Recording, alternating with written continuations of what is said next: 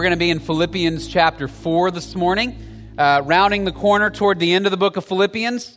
If you have a Bible, open it up to Philippians 4, verses 1 through 3. That's where we'll spend most of our time this morning. A couple of years ago, a Christian author by the name of Thom Rainer did a survey on Twitter where he asked people to tell him some stories of disputes they had come across at church that were kind of begun in silly ways, silly disputes uh, that people argued about at their church. So I'm going to read you some of the responses he got, some uh, unusual and silly church disputes. One person said their church got into an argument over the appropriate length for the worship pastor's beard. Uh, Another said they got into an argument about whether the clock in the worship center should stay or should be removed. My guess is that had to do with the sermons and their length. Uh, one group argued over which picture of Jesus to hang up in the foyer. Uh, one group argued over should the worship pastor wear shoes during the service. Uh, a lot of controversy about what worship pastors wear and do. I just was like, who are these unshaven, shoeless worship pastors? Roaming the country. Uh, there was an argument because somebody accidentally bought cran grape juice for communion instead of regular grape juice. And so they wondered, is that good enough? Uh, what type of green beans should the church serve when they have meals together? Uh, and I think the answer to that is no green beans. Uh, I dislike them. Uh, should we serve Folgers or Starbucks out in the foyer? Uh, I like this one. Should we allow deviled eggs at the potluck? And then the last one, should we call it a pot luck or a pot blessing? Because we don't believe in luck, right? So uh, these are ridiculous but real conflicts. I think one of the things that those conflicts highlight is that there are thousands of things to argue about. And I think it's fair to say anytime you have more than two people, really anytime you have more than one person in a room together, the possibility of conflict is there. And anytime more than one person is in a room for any length of time, conflict is almost inevitable. Those of you who are married, maybe some of you went into your marriage and you thought a really good marriage, we will never experience conflict. And you were disabused of that notion on your honeymoon because it only takes two people together for any period of time before conflict emerges. This is true in our families, this is true in the church. And so, conflict is a normal part of the human existence because we are going to disagree about things. You may come in on Sunday and there's a song that I love and you hate it. You may come and you may sit in one spot, and I come and I say, That's my spot. You need to get out of my chair, right? So we have preferences that can result in disagreement, that can result in conflict. Conflict is almost inevitable unless you go and live by yourself in a cave. And as we look at the scripture, though, what we see is that the presence of conflict itself is not the primary problem that we face in the church. In other words, conflict happens. The primary problems that we face emerge when we try to handle those conflicts in ways that don't honor Jesus. So, in 90% of the cases of conflict that we, we face, uh, it is a lot more important how we handle the conflict than it is what the conflict is about. Right? The resolution process is normally a lot more important than the content of the conflict. Because if we handle the resolution process wrongly, right? If in the resolution process I begin to harden my heart against you and I say, I don't want to talk to you anymore. Or if in the resolution process I gather allies to my team against your team, we can end up with a very devastating and damaging situation in the body of Christ, right? So as you look at the New Testament in particular, you see a lot of instances of conflict and you see a lot of exhortations toward peace. Because the early Christians recognized that unresolved conflict could derail the mission of the church. They recognize if we can't get along over secondary matters, how are we going to unite together to share the gospel? Right? Because Jesus, when he ascended into heaven, he said, I want you guys to go into all the nations and you share the good news of Jesus Christ. Right? But if you can't get along with each other, if you are arguing about the songs that we sing, or if you are arguing about your political tribe, or if you are arguing about where to sit or who gets what Sunday school classroom, you can't stay on mission. So the issue of conflict resolution is deeply important to the integrity of the church. So, here in Philippians chapter 4, we're going to see one illustration of a conflict that emerged in the Philippian church in the first century. It was a conflict between two women. Their names were Euodia and Syntyche. And apparently, the conflict had gotten to such a level that Paul felt compelled when he wrote his letter to Philippi to address them by name. To say, hey, Euodia and Syntyche, you, you ladies need to get along because your conflict is threatening the unity of the body of Christ. So, we're going to look this morning at what does it look like to pursue healthy conflict resolution as Christians. One of the things I love about this passage, as Paul exhorts these ladies, is, is I love to remember when I read it, Paul himself was no stranger to conflict. All right, so Paul is not coming to this subject as somebody who says, Hey, I've never had a conflict, but you guys get along. In fact, there are, there are multiple conflicts we see in the New Testament in which Paul was involved. Two of the bigger ones that I can think of. If you read the book of Galatians, you see that Paul had a dispute with the apostle Peter about who should eat with whom when Jews and Gentiles who were Christians ate together. He also had a dispute with Barnabas his fellow traveler, over whether or not they should bring John Mark on their missionary journey because John Mark had abandoned them previously. And it says these two guys, Paul and Barnabas, they began to fight and the disagreement got so sharp, they actually parted ways. They said, hey, look, we're not going to go on this missionary journey together. But later in his life, we see in 2 Timothy, Paul has at least reconciled, we know, with John Mark because he says, I want John Mark to come to me. All right, so Paul understands conflict and Paul understands resolution, and he understands its importance.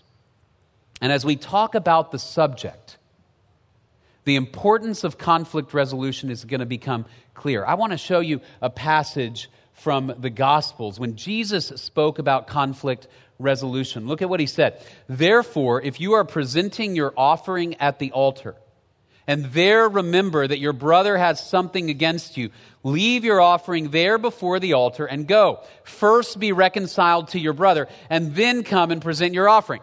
Now, I want you to think about that for a second because this is going to put conflict resolution, I think, in light of its importance for us.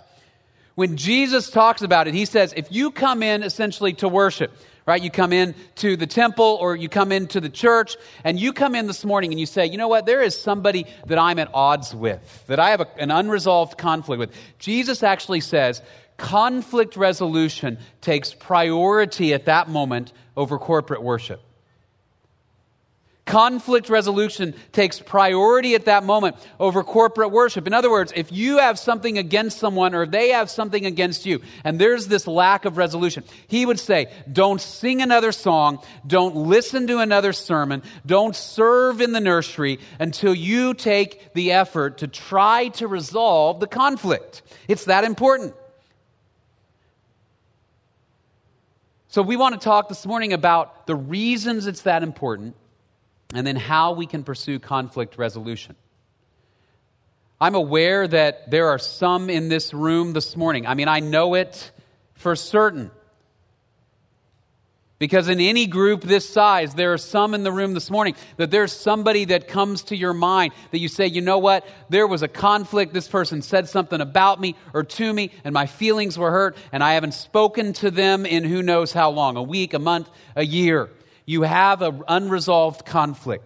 Some of you, your unresolved conflict is probably seated next to you this morning because it's your spouse. And so we're going to discuss why and how do we want to pursue conflict resolution in a way that honors Jesus Christ. That's what we'll look at this morning. So let's begin with the why. Why do we want to pursue reconciliation? I think that's a valid question because conflict resolution is hard. Right? So we're talking about something that's tough to do. So it's a good question to go, why should I even bother? I was talking with one of our younger staff this week, and I was telling him, hey, we're going to talk about this idea of conflict resolution this Sunday. And he said, man, that's so good that you're talking about it. He's in his 20s. He said, because my generation tends to be conflict avoidant. He said, we hate conflict. And I thought, man, I wonder if that's true. And so I went and did a little bit of online research this week about millennials, those who were born from 1982 to roughly 1999. They did a focus group of those in their 20s, early 30s about conflict resolution. And one of the things they found was that millennials said, you know, if I have a conflict, I would rather just shoot someone a text to try to deal with it instead of go talk to them face to face. Now, I'm not picking on millennials because I can remember at times as a kid being told by older generations, hey, if you've got a conflict, avoid all of that, you know, touchy feely feeling stuff. Don't go try to talk it out. Just avoid them, right? Just, just live somewhere they don't live. We all have that tendency to want to avoid. And yet, as we look throughout the scripture, we see repeated calls to pursue reconciliation, to pursue peace. Look at Romans chapter 12. Paul also wrote this If possible, so far as it depends on you, be at peace with all men. So far as it depends on you, pursue peace. Now, I recognize there may be instances where you cannot pursue peace. There may be instances where you've tried and the other person doesn't respond, right? So you say, It's impossible. I've done all I can do. There may be other instances where some sort of minor conflict has occurred and you're better off just letting it go, right? So your, your path toward resolution might be, you know what, I'm just going to let this go. So you come in here this morning and somebody uh, is sitting in your chair or on the way to church, somebody cut you off on the highway and then you found out you pulled into the parking lot together. Those kinds of conflicts probably don't need to go to the elder board often we can just let him go. But there are other conflicts where the unity of the body of Christ might be threatened, right? Where, where, where I can't seem to let it go, and they can't seem to let it go. And our relationship is threatened, and the unity of the church is threatened, and our ability to come together to fulfill the Great Commission is threatened. That's the kind of conflict we're dealing with in Philippians chapter 4 a conflict that requires us to move forward to attempt to reconcile. And there are two reasons from this passage, I think, why we're called to pursue reconciliation. The first one is this because unresolved conflict threatens our unity in Christ. Look at verse 2. Paul says, I urge Euodia and I urge Syntyche to live in harmony in the Lord. He says, I want you guys to live in unity, to think the same thing, to be of the same mind, very literally. This is, um, this is actually the same phrasing that Paul used in Philippians 2 1 through 4, where he says, I want you to think uh, of the same mind, be of the same mind, the same spirit, get together. He says, Euodia and Syntyche, I want you guys to be of the same mind, get along. Right? Because here's what has happened. This conflict has arisen and it, it, has gotten to the level where now Paul has to call them out publicly. And I think that's because the conflict was beginning to spread. And so there was Team Euodia and there was Team Syntyche. Right? And so Paul says, in order to avoid splitting the church down the middle, you two ladies, you need to get along so that the rest of the church can get along. If not, what's going to happen? There's going to be a division in the people of Jesus Christ. And remember, one of the beautiful things about the body of Christ as you read the New Testament is that it's a group of people who are different, who are united under Jesus male and female, slave and free, Jew and Gentile, people who think different things, who look differently, who are united under the banner of Jesus Christ. And so Paul says, Euodia and Syntyche, you are threatening that unity with your conflict. There are, there are certain conflicts that we could engage in that would split this church down the middle. If we were to stand up and take positions on certain cultural or political issues, or if I were to stand up and, and take a real hard position on we do this song and not this song, and, and we sing this way, and you're allowed to raise your hands, you're not allowed to raise your hands. There are certain things that we could draw a line in the sand that would be of secondary importance that could split the church. Right now, remember, there are things that are of primary importance. We talked about them earlier when we recited the Apostles' Creed the death and resurrection of Jesus, salvation by grace through faith alone, the Trinity, the deity of Christ, right? There are things we draw a line in the sand on. There are other things that we say, okay, these are in this outer circle. And most of the stuff that we argue about is in this outer circle of secondary importance. A few years ago, my wife and I had a discussion one evening about whether it was appropriate to make chili with beans or not. And we began to discuss. I won't tell you who was on what side because I don't want to incriminate either one of us. But with her permission, I put that discussion out on Facebook. I said, Facebook friends, tell me, does chili, uh, does, do beans belong in chili or not? I had more discussion on that question than anything else I've ever posted. And people felt strongly about it. And so the no bean people were like, once you add beans, it's no longer chili. It's something, but it's not chili. And once you add beans, you might as well move to Canada, right? Just get out of this state. And then other people said, no, beans are great, right? They fill it out. They allow you to stretch your budget. They provide some additional flavors. And people argued their case passionately. And maybe this morning I could split the room down the middle by taking a position on that. And I might believe my position and I might care about it deeply. But you know what? It would be a terrible distraction from what we're trying to do. All right, and that's a silly one. But there are so many matters about which we argue that become a distraction and a threat to our unity. So Paul says, Euodia and Syntyche live in harmony in the Lord because unresolved conflict threatens our unity. Secondly, unresolved conflict threatens our mission. He says, Therefore, my beloved brethren, verse 1, whom I long to see, my joy and crown, in this way do what? Stand firm in the Lord. And then down in verse 3, he says, True companion, I want you to help these women. They've shared my struggle in the cause of the gospel. Down at the end of verse 3, their names are in the book of life. Here's what Paul is getting at that as a church, we have been called to partner together to share the gospel with all nations. That's our goal. That's our mission. He says, Euodia and Syntyche, I want you to stand firm in the Lord. Focus on the center. The center is the reality that we are a community of people gathered around the, the, the reality that Jesus died for our sins and rose from the dead. And he offers eternal life to all who believe in him. And our mission is to proclaim that. If you get sidetracked with other arguments, you get off mission. My son, for the last three years, has played basketball on a team here in town. And every year, the, the kids get better and better. They, they learn skills better. They learn how to shoot. They learn all of the, the things they need to learn. But the very first year, the first few games, especially, one of the key lessons that the coaches and parents had to drill into the kids was this one don't steal the ball from your own teammates. I mean, the, the ball, everybody wants to be the guy with the ball, right? When you're playing basketball, everybody wants to be that guy. But you got to learn, you can't take it from your own teammates. And it's tempting, right? Because one of your teammates has the ball, and you might think, this is an opportunity. He won't even expect me to come and take the ball. And so you grab it. We go, no, no, don't take it from him.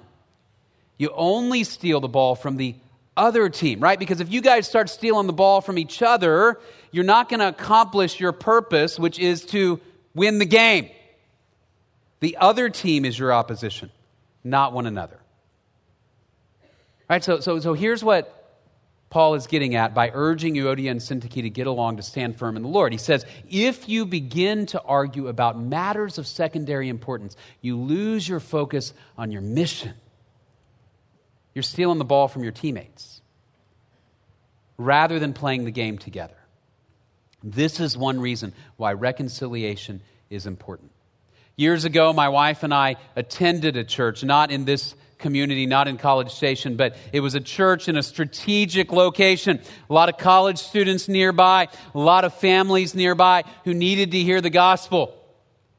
But the deeper we got connected in this church, the more we found that there were arguments amongst the members that had festered for, for sometimes years. They were arguing about uh, space, which Sunday school got to meet where. They were in the middle of worship wars, right? How many hymns should we do? How many choruses should we do? How loud should it be? They were arguing about things like who got to speak more at the annual chili cook off, right? A deeply strategic event. As a result of turning inward and fighting one another, the church was slowly dying. And there were tens of thousands of people within about a two mile radius who needed to know Jesus. Paul says, be in harmony in the Lord. Because when we can't reconcile, we get off mission. So that's why. So then the question for us becomes how. If this is the why, how do we pursue reconciliation? I want to provide four principles for us this morning of the how to pursue reconciliation. If you find yourself at odds with somebody in the body of Christ, how do you move forward? First principle is this be humble. Be humble. Over and over again throughout the book of Philippians, there are these exhortations toward unity and humility. The most powerful one, of course, is Philippians chapter 2, where Paul says, You need to have this attitude in yourselves, which is also in Christ Jesus. Well, what did Jesus do? Remember, we talked about this. He went from the highest possible place to the lowest possible place for the sake of our salvation. Jesus didn't deserve to die, but he chose to die for us. And then he rose again, and what did he do? He extended forgiveness even to those who were complicit in putting him to death. So Paul says, I want you to follow that example of humility when you approach other people. One thing you might have missed here in Philippians 4, verse 2, if you were reading quickly. He says, I urge Euodia and I urge Syntyche to live in harmony in the Lord. Here's what I want you to notice.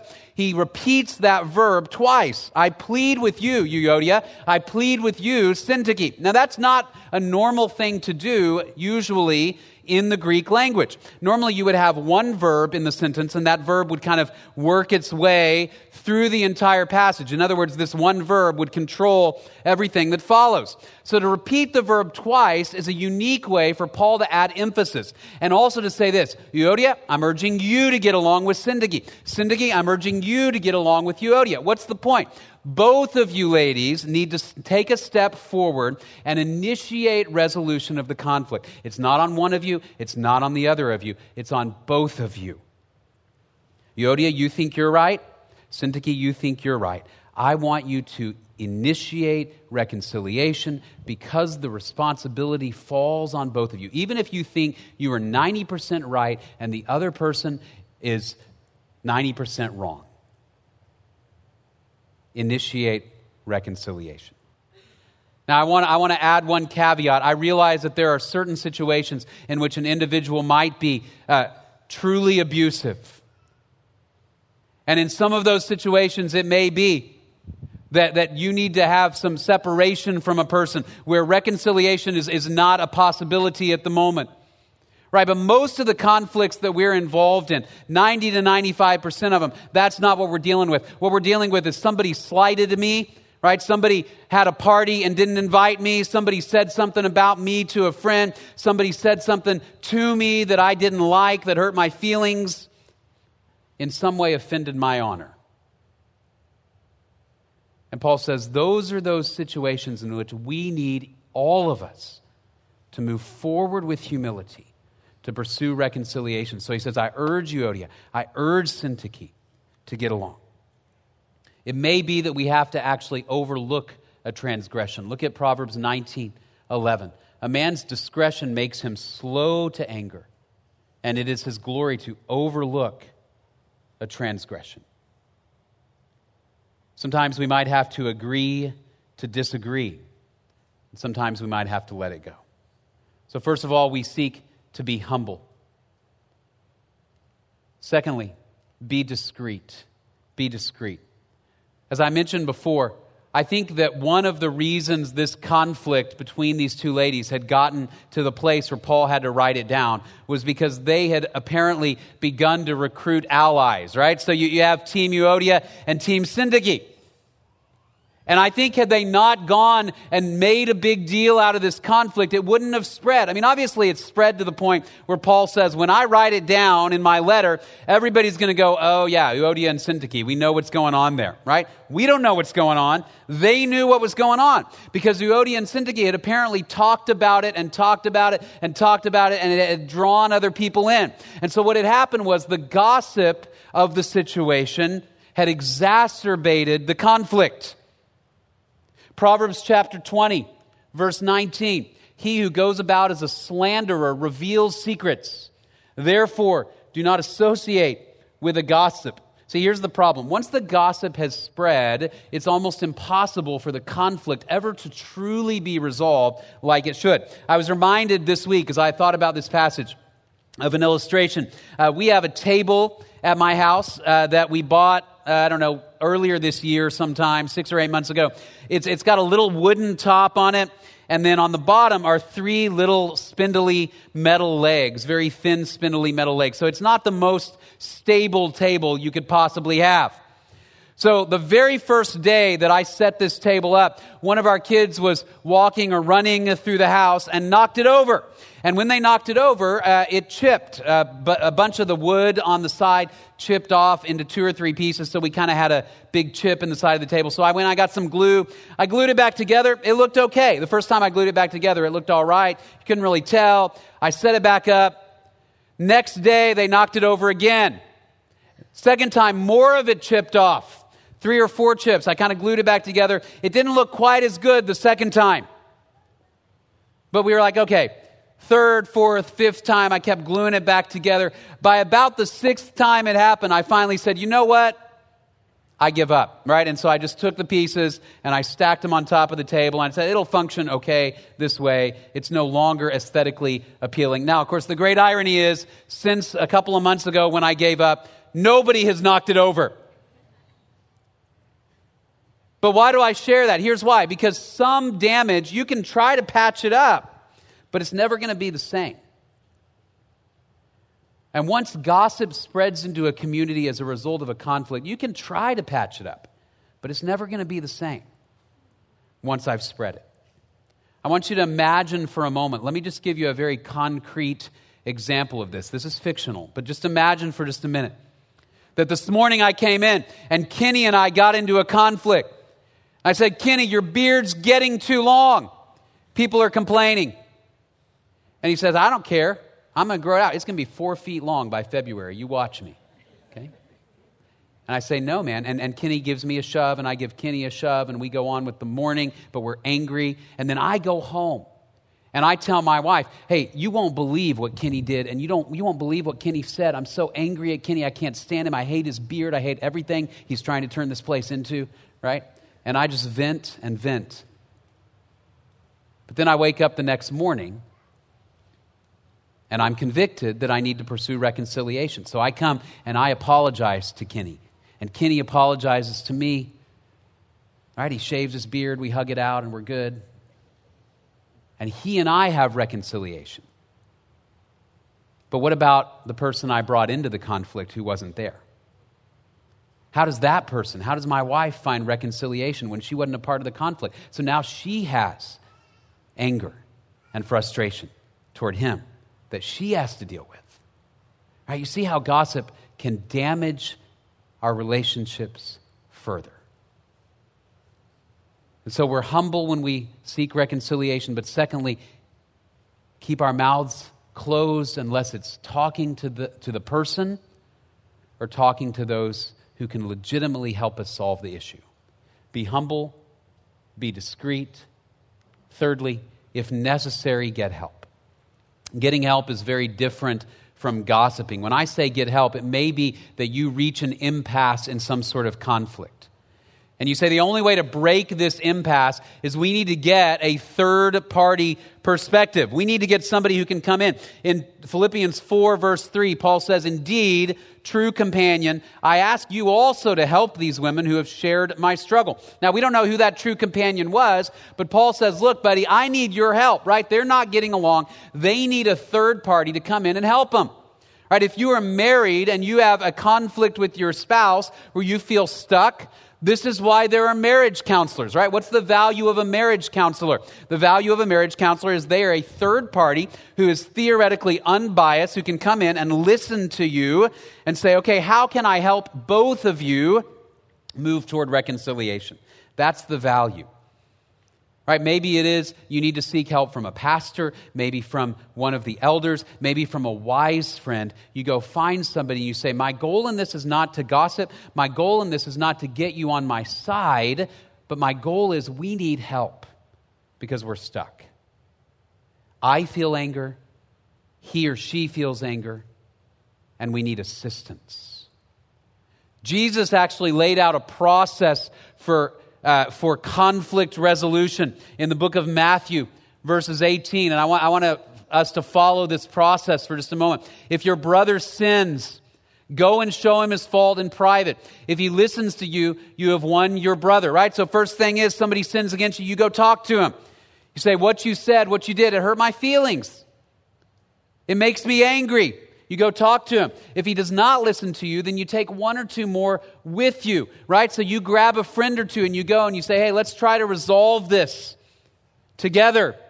If he refuses to listen to them, that is, they, they say, Look, I've done nothing wrong. I don't need to change. I don't need to pursue reconciliation at all. Then you tell it to the church. And if he refuses to listen even to the church, let him be to you as a Gentile and a tax collector. Right? In other words, there may come a moment where the church itself has to discipline those who will not engage appropriately in conflict resolution. Right? This can happen in a marriage situation. It could also happen just in a situation where somebody is being particularly divisive and won't listen. But notice before that, Jesus says, Look, you go and talk to the person one on one. And then you bring a friend or two. And you go through that process of getting help if you need help. It may be you're the person who's asked to help, and you can step in and discreetly help two people to resolve a conflict that otherwise could spin out of control.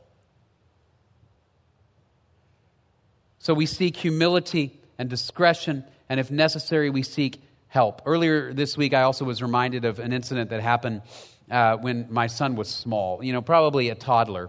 18 months, two years old. And, and those of you who have toddlers, you know that uh, often when they speak, it can be difficult to understand what they're trying to communicate. And so, uh, this one particular afternoon, uh, Samuel was trying to say something to me, but I didn't understand him. I couldn't understand what he was saying. He was asking, clearly asking me to do something for him, but I didn't get it. So he would say it, and I'd say, Hey, buddy, I can't, I, I'm trying. And I would guess at what he was trying to say. And he'd go, No. And he'd say it again. And I would guess wrong again. And he'd go, No. And after about round four or five of this, he began to get red in the face and he was angry and his fists are up like this and there are tears coming in his eyes and he's shouting it at me. And I'm like, I don't get it, right? So we're faced off in the living room and there's this conflict between us. And then our oldest daughter, Elizabeth, walks in and goes, Daddy, he, he's asking you to read him a story about Thomas the train. And Samuel goes, Yes, that's it, right? Calms down. We needed a mediator. We needed help to get unstuck. Right? That's really all that a good helper, a good counselor, a good thir- third party does is they help us get unstuck. They help us understand the other person's position and help us move toward forgiveness. So we seek humility, discretion, get help if necessary, and then fourthly, we forgive. We forgive. Ephesians 4:32.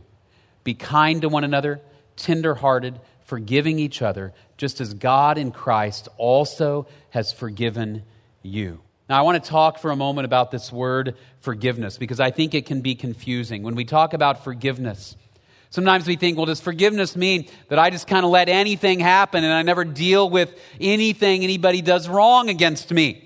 Okay, that's not what forgiveness means. Okay, forgiveness does not mean that we never are able to pursue justice, right? Forgiveness does, certainly does not mean that we allow a person to continue to abuse over and over and over again.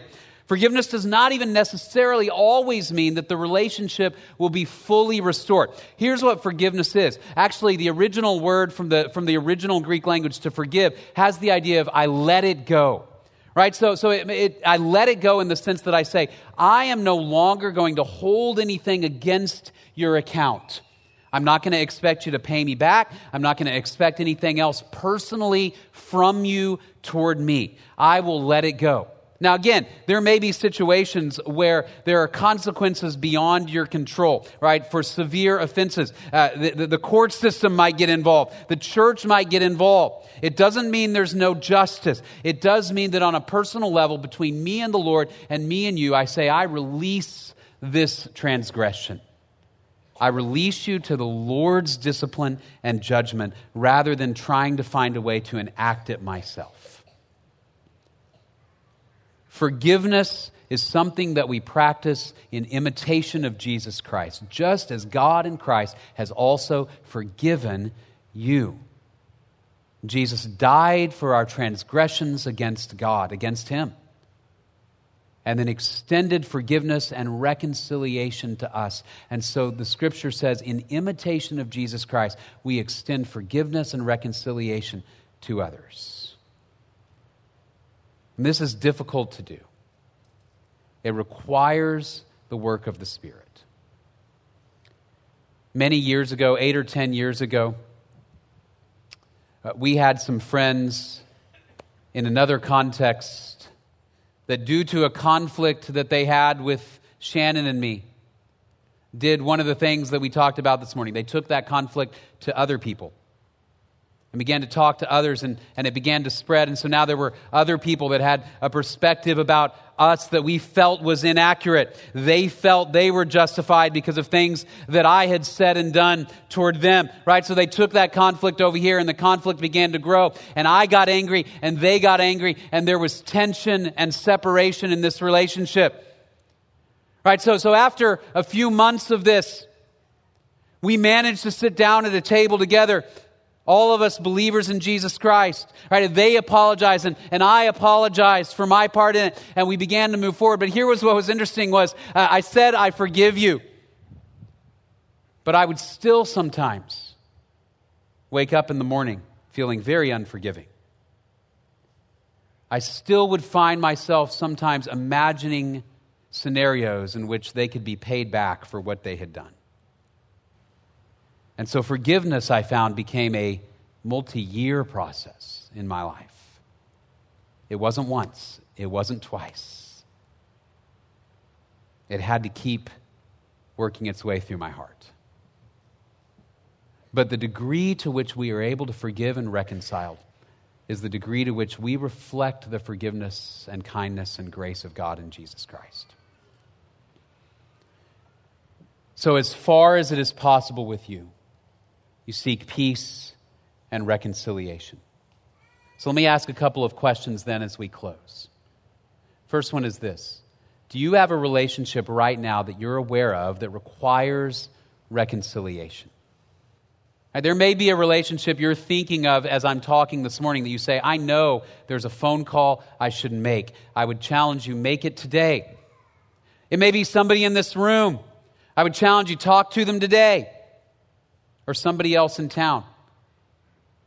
And you say, well, they've never apologized to me. Here's what I see from the scripture is we initiate, we seek reconciliation as far as it is possible with us. And once we are confident, we say, you know what? I have followed the scripture as closely as I can. I've done all that I can do. Then we release them to the discipline and judgment of God, and we say, in good conscience, I can move forward even if there's not full reconciliation. I've tried. Is there a relationship that requires reconciliation in your life? And will you take the initiative to pursue reconciliation for the sake of Jesus Christ? Will you make that call? Will you go over to that person's house and talk with them for the sake of the unity of the body of Jesus Christ and the mission we've been called to? Let's pray, and then we'll close in worship. Father, we're grateful for this morning. We're grateful for your word. Lord, we pray that our hearts and minds would move toward reconciliation with those that we have wronged and who have wronged us. Father, I pray that we would remember the good news that you extended reconciliation to us in Jesus Christ, and we would extend it to others as well. I pray, protect us from disunity and strife. In the name of Jesus Christ, we pray. Amen.